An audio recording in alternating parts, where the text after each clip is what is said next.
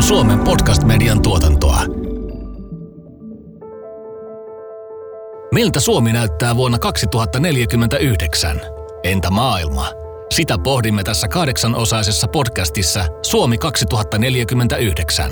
Ohjelmaa isännöi tulevaisuuden tutkija ja kauppatieteen tohtori Mika Aaltonen. Aaltonen uskoo, että hyvä yhteiskunta on sellainen, joka on hyvä ihmisille ja planeetalle – ja mikä parasta, Aaltonen uskoo sen olevan täysin mahdollinen. Akateemisten saavutustensa lisäksi Aaltonen tunnetaan entisenä huippujalkapalloilijana, joka 1980-luvulla laukaisi voittoisan maalin Inter Milania vastaan San Siro stadionilla. Tämä on podcastin ensimmäinen jakso kahdeksasta. Tässä jaksossa Mika Aaltonen visioi vierailevien asiantuntijoiden kanssa siitä, miten digitalisaatio ja voimistuva kaupungistuminen vaikuttavat arkeen, työhön ja vanhustenhoitoon. Lisäksi kuulemme valtion eläkerahaston entisen puheenjohtajan Hannu Kahran ajatuksia nykyisen eläkejärjestelmämme kestävyydestä. Ohjelma sisältää kaupallista yhteistyötä. Podcastin mahdollistavat yhteiskunnalliset vaikuttajat Kastreenit Snellman, Rakennusteollisuus RT sekä Folkhelsan.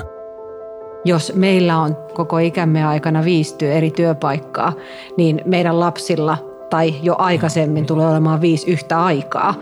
20 minuutin kaupunki on hyvä, joka tarkoittaa sitä, että 20 minuutissa kaikki keskeiset asiat ovat saavutettavissa. Mika Aaltosen mukaan ihmiskunta ylitti vuonna 2008 merkkipaalun, jonka jälkeen ihmisiä asui enemmän kaupungeissa kuin maaseudulla – Kestävällä kaupunkisuunnittelulla on siten merkittävä rooli tulevaisuuden yhteiskunnassa niin työn kuin vapaa-ajankin näkökulmasta. Mika Aaltonen vieraili rakennusalojen edunvalvoja Rakennusteollisuus RTllä keskustelemassa YITn kestävästä kaupunkikehityksestä vastaavan johtaja Juha Kostiaisen kanssa urbaanin elämän tulevaisuudesta. Miltä susta tuota, tuntuu, mihin me ollaan menossa, minkälaiseen ollaan menossa, kun jutellaan siitä, että ollaan matkalla jonnekin uuteen? Nythän muutos on tällä hetkellä selvästikin nopeita. Digitalisaatio toki yhtenä isona tekijänä, mitä ikinä se sitten tarkasti ottaen tarkoittaakaan, mutta tulee totta kai vaikuttaa ammatteihin, työn sisältöihin, osaamisen kehittämistarpeisiin, koulutukseen ja totta kai myös tuohon mainitsemassa vaurauden syntyyn, eli mitä se vauraus on ja, ja miten sitä luodaan. Se on iso kysymys. Toinen todella iso kysymys on sitten ilmastonmuutos tai koko meidän ekosysteemin ja myöskin yhteiskuntien kestävyys, jotka nivoutuvat toki molemmat toisiinsa ja miten nämä yhdistetään ja miten sitten tämä kaikki vielä ehkä tämmöiseen maailmanpoliittiseen epätasapainoon tai haasteellisiin tilanteisiin. Tässä on oikeastaan minusta kolme tämmöistä aika isoa, isoa asiaa yhtä aikaa. Miten sä näet tämän niin kuin kaupunkien johtamisen niin tästä niin digitalisaation tai ta- tavallaan tämän niin tulevaisuuden näkökulmasta, mitkä on niitä asioita, jotka ratkoo sitten suuria haasteita, mitä meillä on tänään edessä? No kaupunkien johtaminen varmaan muuttuu samalla tavalla kuin, kuin yritystenkin johtaminen. Totta kai se poliittisuus on tärkeä kysymys, mutta, mutta yhä enemmän myös se verkostomainen toimintatapa, koska kaupungit on niin valtavan kompleksisia. Ja vaikka me ajatellaan mielellään niin, että niitä voi suunnitella ja että ne sitten ne suunnitelmat toteutuvat, niin näinhän ei ole, vaan pikemminkin joka, mikä sulle hyvin tuttu, niin nehän on niin orga, orgaanisia kokonaisuuksia, jotka kehittyvät ja elävät niin tuhansien yksittäisten pienten päätösten seurauksena, jolloin, jolloin mielikuva siitä, että niitä jotenkin ylhäältä vain johdettaisiin, niin se ei tietenkään käytännössä pidä paikkaansa. Ja tätähän meidän täytyy niin ymmärtää paremmin, kun me tullaan vaikka yhdyskuntarakennekysymyksiin tai asumiskysymyksiin tai, tai tilakysymyksiin. Ja, ja sitten mikä tietysti niin kuin hyvin tärkeää on siinä kaupunkikokonaisuudessa, on ymmärtää niiden perustekijöiden merkitys, jotka mun mielestä kiteytyy kolmeen, eli on, on tiiviys, miksi eli sekoittuneisuus, eri toimintojen sekoittuneisuus ja sitten on saavutettavuus. Ja näähän tavallaan tekee sen Joo. kaupungin. Jos on ihmiset hajallaan, missään ei ole tiiviyttä, jos on tavallaan monofunktionaalisia toimintoja, että jossain on työpaikkoja, jossain asutaan, jossain on palvelua, se ei ole enää kovin toiminnallista. Ja sitten jos saavutettavuus ei ole hyvä, että 20 minuutin kaupunki on hyvä, joka tarkoittaa sitä, että 20 minuutissa kaikki keskeiset asiat ovat saavutettavissa. jolloin se tarkoittaa, että on, on tiiviyttä, että, että ne palvelut toimii, on hyvä joukkoliikenne ja tavallaan se yhdyskuntarakenne tukee tätä kokonaisuutta. Että meillä on tässä vielä tavallaan kaupunkimielessä paljon tehtävää, että meidän järjestelmään on perustunut pitkälti siihen, että toiminnot on hajautettu ja, ja erityisen tärkeää on ollut se, että autolla pääsee liikkumaan paikasta toiseen. Ja, ja tämä on nyt tavallaan murtumassa ja tämä liittyy taas sitten kestävyyteen, Joo. planetaarisuuteen ja kaikkeen muuta. Ne, ne haasteet ja, ja mahdollisuudet on Tämä on tässä. niin kuin älyttömän mielenkiintoinen asia, koska sitten jos me ajatellaan vaikka miten, miten tota, no kaupunkiverkosto, miten tieverkosto on rakentunut, niin se on rakentunut niiden historiallisten niin kuin, haasteiden Kyllä. ympärille, ja Kyllä. kun maailma on muuttunut, niin se ei enää osukaan niin kohdalla. Nimenomaan, ja hajautuneet toiminnothan tuli siitä, että teollisuus oli saastuttavaa ja likaista se piti viedä eri paikkaan koska siitä tuli harmia ihmisille. Mutta nyt, nythän meidän teollisuus ei ole semmoista, tai meillä ei ole sen tyyppistä teollisuutta, ja me mennään palveluyhteiskunta, että ei ole tarvetta viedä niitä asioita johonkin muualle. Mika Aaltonen uskoo, että toisiaan lähellä asuvat ihmiset ovat entistä riippuvaisempia teknologiasta ja palveluista – Kirjassaan Huomisen yhteiskunta Aaltonen pohtii, miten työnantajat vaikuttavat naapuria enemmän kaupungissa asuvien ihmisten elämään. Työelämän kannalta sujuva liikkuminen kaupungissa on avainasemassa. Julkisen liikenteen luotettavuus on elimellisen tärkeää. Juha Kostiaisen mukaan Helsingin joukkoliikenne pärjää hyvin kansainvälisessä vertailussa – Helsinkihän on hyvin nyt menestynyt kansainvälisessä vertailussa, jossa nimenomaan tämän työn ja, työn ja vapaa-ajan yhteensovittaminen toimi hyvin. Ja osaltaan se johtuu juuri siitä, että, että meillä on lyhyet työmatkat. Toki varmasti niin kuin siihen liittyy työnantajien joustavuus ja mahdollisuus tehdä etätöitä ja, ja liukua ja, ja muuta sen tyyppistä, mutta että et, et Helsingissä meidän kaupungeista selvästi parhaiten toimii joukkoliikenne, mm. joka mahdollistaa tätä ja se taas toimii sen takia, että meillä on niitä joukkoja.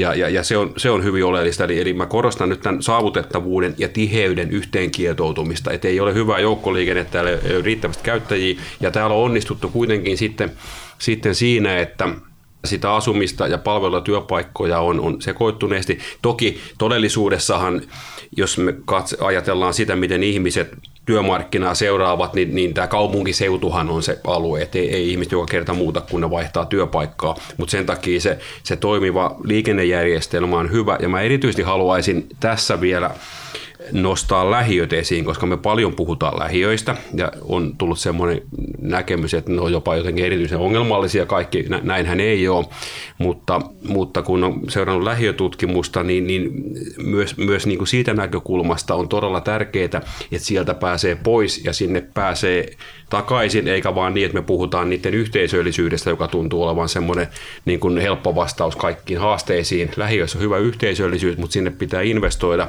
julkisesti ja yksityisesti, ja sinne pitää saada näitä asioita toimii. Tämä on niin kuin oikeasti iso kysymys täällä. Se ei riitä, että on 200 metriä ratikkapysäkille tai bussipysäkille, vaan kysymys on nyt myöskin sen liikennejärjestelmän laadusta, eli kuinka luotettava se on, mikä on vuoroväli ja muu sen tyyppinen kysymys, että et sen täytyy toimia tässä mielessä hyvin, mutta digitaalisuushan antaa sitten toisen vastauksen, eli voidaan myös kommunikoida sen avulla, joka taas mahdollistaa sitten ja globaalinkin verkostoitumisen, mutta etätyvät ja monet, monet Kyllä, muut joo. asiat, että nämä, nämä yhdessä Joo. tietysti tukevat sitä. Kuulimme äsken kestävästä kaupunkikehityksestä vastaavan johtaja Juha Kostiaisen ajatuksia toimivasta kaupunkisuunnittelusta. Mika Aaltonen uskoo, että digitalisoitumisella on jatkossa entistä suurempi vaikutus työelämään – Malli, jossa työtä tehdään kahdeksasta neljään esimiehen ohjeiden mukaan, jää pian historiaan. Asianajatoimisto Kastreenet Snellmannin osakas, asianajaja ja varatuomari Outi Tähtinen pelkää kuitenkin nykyisen työlainsäädännön jäävän kehityksestä jälkeen. Aaltonen kävi haastattelemassa tähtistä Kastreen et Snellmannin toimistolla Helsingissä. Eli sitten me puhutaan tavallaan siitä, kun se työaika on ohjeellinen. Kyllä. Se on hyvin vaikea ja sitten tavallaan sitten se ennakoitavuus on hävinnyt, mm-hmm. jolloin myös sitten hierarkiset johtamisen mallit ei ehkä osukaan sitten tähän tilanteeseen niin hyvin. Kyllä, ja tuossa on haaste varsinkin siinä, että jos ajatellaan, että vaikka meidän työlainsäädäntöä on uudistettu taitaa vanhillakin olla 40-luvulta ja ne isoimmat uudistukset on tehty 90- ja 2000-luvun alkupuolella, mutta silti se on auttamattomasti jäljessä. Näin varmasti on aina, että ei lainsäädäntö voi olla tehty tulevaisuutta varten, mutta se näkyy kyllä entistä enemmän siinä, että – meidän lainsäädännössä on kirjoitettu hirveän yksityiskohtaisesti, että miten asioiden pitäisi mennä. Ja ne on edelleen, väitän, kirjoitettu sitä yhtä tiettyä työnteon mallia varten. Ja se on hyvä, ei siinä mitään. Ne on ihan toimivia säännöksiä, jos se kaikki työ olisi vielä sellaista kuin se oli. Mutta kun se ei ole, niin se johtaa silloin siihen, että se järjestelmä ei toimi kaikessa tämän päivän työssä joskus tulee mieleen, että olisi hirveän järkevää, että jos siellä olisi semmoinen isompi yleinen kehikko, joka sanoisi ne raja-aidat, että minkä yli et voi mennä ja mikä on väärin. Eli totta kai työntekijä tarvii suojaa jatkossakin, mutta enemmän vapautettaisiin vielä sitä, että työnantaja ja työntekijä voi halutessaan sopia keskenään Kyllä. siitä, että Joo. menetellään tietyllä tavalla ilman, että vaikka työehtosopimuksen määräys tai pakottava työlainsäädännön määräys estää sitä. Yksi Mika Aaltosen keskeisimmistä ajatuksista on, ettei muuttuvaa maailmaa voi johtaa samalla tavalla kuin ennen. Muutos pakottaa meidät uusimaan paitsi toimintaamme, myös ajatteluamme. Kastreen Etsnelmannin osakas ja varatuomari Outi Tähtinen seuraa työelämää läheltä ja näkee muutoksen. Puhutaan niin kuin tavallaan siitä, että se maailma, johon me ollaan siirtymässä, on kompleksisempi kuin mm. se maailma, mistä me ollaan tultu jolloin silloin sitten ne toimenpiteet, johtamisen interventiot, jotka on toiminut silloin 10, 20, 30 vuotta sitten, ne ei välttämättä ehkä toimikaan enää nyt 2020-luvulla. Tuo on aivan täysin totta. Jos ajatellaan vielä näin, että mikä oli vaikka normaalia käyttäytymistä työelämässä 25 vuotta sitten tai 20 no. tai 15 vuotta sitten, niin tänä päivänä monet sellaiset käyttäytymistavat katsottaisiin epäasialliseksi kohteluksi tai vähintäänkin hyvin sopimattomaksi. Eli että kyllä maailma on kehittynyt hirveän suurta, su, nopeata vauhtia. Ja ehkä ne vaikka valtaosa työ, työntekijöistä ja työnantajien edustajista voi niillä työpaikoilla hyvin, niin tulee väistämättä mieleen, että varsinkin kun maailma avautuu, eri kulttuureita tulee, puhumattakaan siitä, että eri sukupolvet törmää työpaikoilla, niin niistä voi tulla aika mielenkiintoisiakin tilanteita, missä näkee sen, että se vanhan ajan työyhteisö ja tämä uusi pirstaloitunut uh, milleniaalien tota, erilaiset käyttäytymismallit kohtaavat. Tässä jaksossa kuulemme vielä valtion eläkerahaston entisen puheenjohtajan Hannu Kahran mietteitä Suomen eläkejärjestelmästä sekä sosiaali- ja terveysalan palveluja tarjoavan Folkhelsan Welfare APn toimitusjohtaja Kun Eklundin vision hoiva-alan tulevaisuudesta. Alhainen talouskasvu ei missään tapauksessa voi tukea tätä eläkejärjestelmää. Myös hoivatyössä on paljon semmoisia, mitä voi automatisoida ja, ja semmoisia töitä, mitä ehkä kone sitten tekee paremmin. Palataan vielä hetkeksi Esplanadille Kastreen Snellmannin toimistolle. Mika Aaltonen kuvailee digitalisaatiota Liisa Ihmemaassa sadusta tutulla kaninkololla, jonka läpi olemme astuneet kokonaan uuteen ulottuvuuteen – Digitalisaation ja automatisaation myötä monet perinteiset työt häviävät ja uusia syntyy tilalle. Viime vuosina työmarkkinoille on tullut iso määrä freelancereita, jotka voivat tehdä töitä usealle työnantajalle yhtä aikaa. Tämä luo uusia haasteita esimerkiksi jaksamiselle. Miten varmistua siitä, ettei työntekijä ylikuormitu? Outi Tähtisellä on tähän vastaus. Toinen toinen on sitten iso teema tietysti digitalisaatio, tekoäly ja siihen liittyvät kehitykset. Miten sä näet, että se koskettaa teitä? No kyllähän se näkyy meidän, meidän työssä siinä, että a, koko ajan tietyn tyyppiset työt Suomessa vähentyy. Uusia onneksi syntyy Joo. myös. Eli että toisaalta ehkä perinteisiä, mistä puhuttiin aikaisemmin, näitä kahdeksasta neljään työpaikkoja koko ajan häviää. Toisaalta sitten myös uusia syntyy, eli että tulee näitä erilaisia alusta työskentelyn malleja ja varsinkin esimerkiksi freelancer-työ on lisääntynyt huomattavasti. Joku sanoi minusta hyvin kuvasi tätä, että jos meillä on koko ikämme aikana viisi työ, eri työpaikkaa, niin meidän lapsilla tai jo aikaisemmin tulee olemaan viisi yhtä aikaa. Ja tämä kuvaa hyvin sen, että jos meillä taas sitten lainsäädännössä on ajateltu, että sulla on lojaliteettisuhde vain yhteen työnantajaan ja sä teet pelkästään hälle sitä työtä ja vaikka kun vuosilomajärjestelmä on rakennettu tämän pohjalta, niin ymmärrän kyllä hyvin, että siinä voi olla vähän ihmeissään järjestelmän kanssa, jos sulla onkin kolme e, erillistä toimeksianto- tai työsuhdetta yhtä aikaa. Varmasti yksi iso kysymys, mikä nousee ja on jo osittain noussut, on se, että millä me varmistetaan, että se työntekijä tai henkilö ei kuormitu liikaa. Kun sehän ei aina lähde siitä, että miten henkilö itse kokee kuormittuvansa. Että joku voi ajatella, että mä jaksan tätä loppuun asti, mutta siinä voi olla isompi yhteiskunnallinen ajatus taustalla, että jos tämä yksi henkilö nyt tekee liikaa tämän kymmenen vuotta ja sitten hän ei jaksakaan enää mitään, niin loppujen lopuksi hän on silloin yhteiskunnan työmarkkinoiden ulkopuolella puolella ja tätähän ei kukaan tietenkään halua, niin tämä varmasti hakee paljon uusia muotoja. Me tullaan näkemään tähän liittyen. Mitä sulla on mielessä, että millä tavalla yksilö ja yritys voisi valmistautua tähän, tähän tilanteeseen, kun meillä on edessä? Meille on tulossa nyt ensi tammikuun alussa uusi työaikalaki se on, jos sanoisin näin, mielestäni oikean suuntainen, mutta ei riittävä. Et mä ennemminkin kääntäisin sitä ajattelua niin päin, että jos meillä olisikin ajatus siitä, että pitää olla tietty aika vuorokaudessa, jolloin ihminen on kaikesta työhön liittyvästä kuormittavuudesta vapaa, mutta ei ennemminkään katsoa sitä, että minkä ajan se henkilö on tehnyt sitä Joo. työtä ja maksamme hänelle tietyn tuntipalkan tai kuukausipalkan Kyllä. perusteella tietystä tuntimäärästä.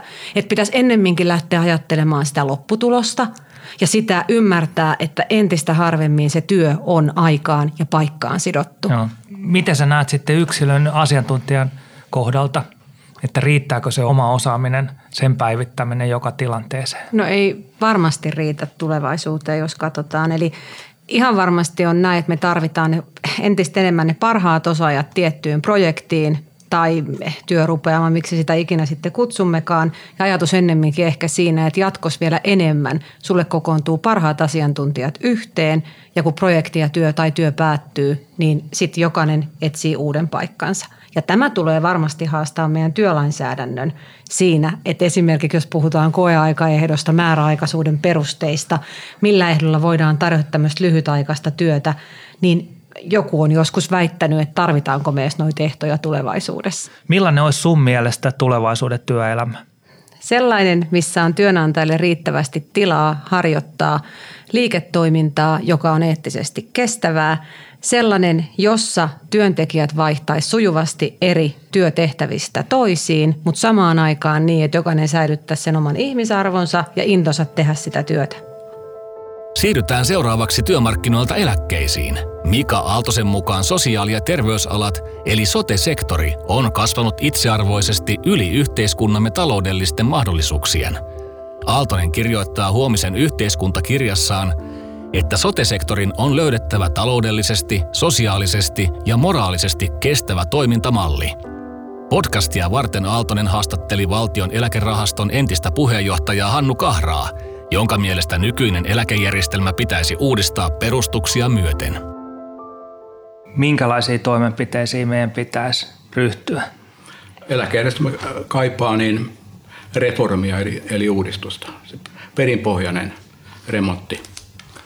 Ja muutoksia niin on esitetty esimerkiksi Keith Ampatse, joka teki eläketurvakeskukselle raportin, oliko 2003, no joitakin vuosia sitten – niin hän esitti toimenpiteitä, joilla eläkejärjestelmää voidaan parantaa, niin mihinkään toimenpiteisiin ei ole ryhdytty.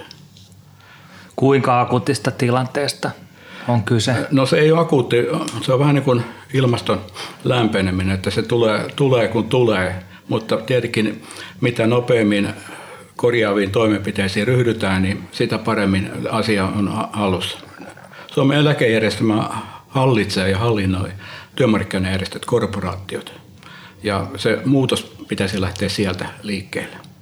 Nyt näyttää siltä, että talouskasvu ei ole enää sitä, mitä se on ollut ennen, vaan me ollaan siirrytty sitten alhaisten talouskasvujen aikaa. Ennen finanssikriisiä Suomen äh, talouskasvu oli, PKT kasvu oli keskimäärin 2,9 prosenttia vuodessa, joka on toiseksi suurin luku Japanin jälkeen. Ja nyt muutama vuosi sitten IMF, kansainvälinen valuuttarahasto, on arvioinut, että Suomen talouskasvu tulee olemaan siinä puolentoista prosentin paikalla ja nyt ei jopa lähempänä yhtä prosenttia. Ja tämmöinen alhainen talouskasvu ei missään tapauksessa voi tukea tätä eläkejärjestelmää, sen maksukykyä. Jos tällaiseen eläkejärjestelmään reformiin ryhdytään, niin minkälaisia elementtejä sen pitäisi sisältää? Me ei tarvita näin montaa yksityistä eläkelaitosta. Meillä on puolisen tusina. Ne voitaisiin hyvin, hyvin laittaa yhteen. Meillä olisi yksi eläkeinstituutio, joka hoitaisi eläkkeitä, julkisen, anteeksi, yksityisen sektorin eläkkeitä. Ja tällä saataisiin 400 miljoonan kustannussäästö vuosittain. Ja sitten tässä eläkesijoittamisessa niin voitaisiin ja eläkejärjestelmän hallinnoinnissa voitaisiin siirtyä niin Kanadan malliin, jossa tota, poliitikot on käsivarren etäisyydellä tästä järjestelmästä, eli siellä olisi ainoastaan asiantuntijoita. Nyt niin eläkejärjestelmässä tai eläkelaitoksissa niin hallitusten tehtävänä on päättää riskinotosta ja siitä, mistä riskitekijöistä tuottoa haetaan. He ei päätä sijoituksista. Ja tämä vaatii asiantuntijoita eläkejärjestelmän hallituksiin. Ja eläkejärjestelmän hallitusten hallitukset on miehitetty työmarkkinajärjestöjen edustajilla. Finanssivalvonta vaatii, edellyttää, ei vaadi, vaan edellyttää, että eläkelaitoksessa pitäisi olla riittävä sijoittamisen asiantuntemus. Ja SAK ja STTK lausunnossa sanoo, että ei tarvita asiantuntemusta. Riittää, kun siellä on työeläkejärjestelmän asiantuntemusta. Mä olin nelisen vuotta valtion eläkerahaston hallituksessa – ja se oli, hallitus oli miehitetty työmarkkinajärjestöjen edustajista. Siellä ei ollut jäävään itseni, mutta siellä ei ollut yhtään, yhtään niin sijoittamisen asiantuntija. Ja, ja tota, laissa sanotaan kuitenkin, että hallitus laatii sijoitussuunnitelman ja valvoo sen toteuttamista. Mun aikana hallitus ei kertaakaan laatinut sijoitussuunnitelmaa, eikä ole todennäköisesti koskaan Verin aikana tehnyt sitä. Mä esitin pari ehdotusta, kirjoitin pari dokumenttia, toimitin hallitukselle ja sitten ministeriöön, miten tätä järjestelmää tai toimintaa voitaisiin kehittää, niin niistä ei puhuttu kertaakaan mitään. Puheenjohtaja ei ottanut kertaakaan asiaa käsittelyä, eikä ministeriöstä tullut mitään palautetta. Siinä kuulimme kovaa tekstiä valtion eläkerahaston entisen puheenjohtajan Hannu Kahran suusta – Mika Aaltonen toteaa kirjassaan Huomisen yhteiskunta ihmisten huoltosuhteen heikentyneen eliniän pidetessä nopeammin kuin on arvioitu. Siksi tarvitsemme uuden organisoitumisperiaatteen, joka nojaa aikaista enemmän ihmisten aktiivisuuteen, keskinäisiin suhteisiin ja paikallisuuteen. Matkataan vielä lopuksi Mika Aaltosen kanssa sosiaali- ja terveysalan palveluja tarjoavan Folkhelsanin päärakennukselle Töölöön – siellä Aaltonen tapasi Folkhelsan Welfare APn toimitusjohtaja Gun Eklundin. Folkhelsan Welfare on Samfundet Folkhelsanin kokonaan omistama yhtiö, joka huolehtii Folkhelsanin palvelutuotannosta. Aaltonen ja Eklund kävivät hedelmällisen keskustelun vanhustenhoidon tulevaisuudesta. Kun puhutaan teidän, teidän toimialasta, niin siellä on paljon, paljon tehtävää. Ja meillä on niin kahdenlaisia sopeuttamistrategioita – Eli meillä on sellaisia, jotka on yleisesti käytössä, eli jos jotkut ihmiset ei pysty huolehtimaan itsestä, niin sitten julkinen sektori on ottanut tehtäväkseen sen huolehtimisen. Ja toinen se tapa olisi sitten se, että me muutettaisiin meidän organisaatioita, kaupunkeja, yhteiskuntaa sillä tavalla, että me pystyttäisiin pitämään kaikki ihmiset mukana tässä yhteiskunnassa. Se olisi monella tavalla – kestävämpää, inhimillisempää, jopa, jopa halvempaa. Joo, ja kyllähän se varmasti on automaattisesti sen, sen on tultava ihan sen takia, että, että nämä suuret ikäluokat vanhenee ja, ja yhteiskunta ei missään, missään niin kuin, ei millään pysty huolehtimaan kaikista sillä tavalla kuin tänä päivänä, Kyllä, että joo. julkisilla menoilla pitäisi kattaa kaikki kustannukset.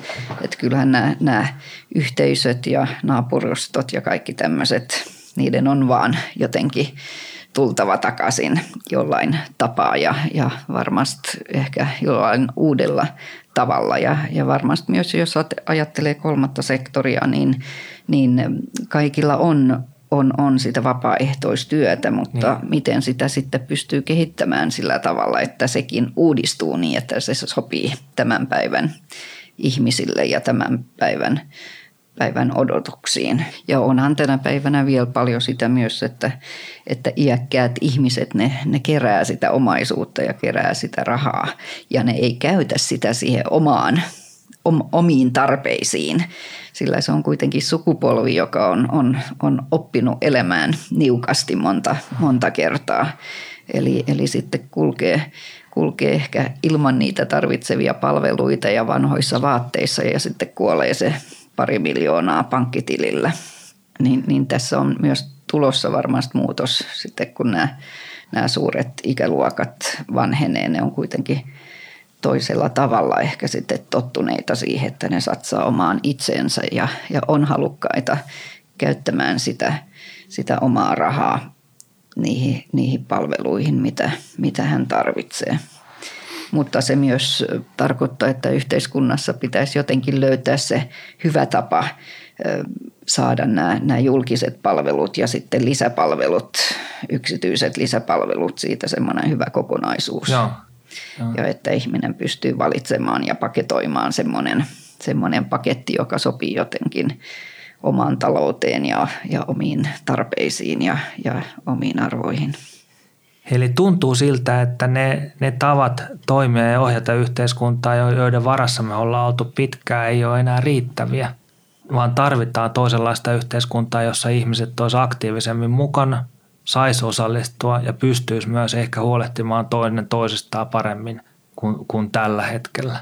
Kyllähän se on semmoinen perusedellytys varmasti, jos me halutaan sitä hyvää yhteiskuntaa ja, ja, ja, ja myös taloudellisesti mutta onhan kuitenkin, kuitenkin nyt, nyt monta vuosikymmentä kasvatettu yksinäisyyttä oikeastaan sillä, että, että, että näitä rakenteita on tehty semmoiseksi, Kyllä, että, että ihmiset pelkää sitä yhteisöllisyyttä ja, ja, ja jos ajattelee ihan, ihan miten miten pihat ja lapset, lasten kasvatus, niin kyllähän meillä itse on, on niin kokenutkin sen yhteiskunnan, missä, missä pihapiirissä kaikki vähän kasvatti niitä lapsia.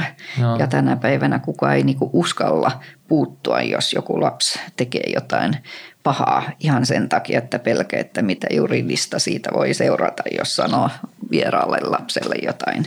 Niin kyllähän tämä, tämä vaatii niin kuin koko yhteiskunnassa sitä aivan toista Joo. ajattelutapaa, että on hyvä, että kaikki osallistuu ja hyvä, että yhdessä tehdään Kyllä, ja jo. asioita. Mika Aaltonen nostaa keskustelun päätteeksi esiin digitalisaation ja työelämän muutokset. Niiden vaikutukset ulottuvat myös sellaisille aloille, joissa inhimillinen kanssakäyminen on perinteisesti ollut keskiössä. Sosiaali- ja terveystyö eivät siis ole muutokselle immuunia – Eklundin mielestä hoiva-alalla olisi syytä varautua entistä paremmin automatisaation tuomiin muutoksiin. Mitä nopeammin muutokset huomataan, sitä paremmin ne voidaan ottaa vastaan. Mä vähän niin kuin pelkään oikeastaan sitä, että, että kaikki, jotka on niin kuin hoitotyössä, vähän sanoo, että, että hoitotyö ei muutu, että ihmistä aina tarvitaan.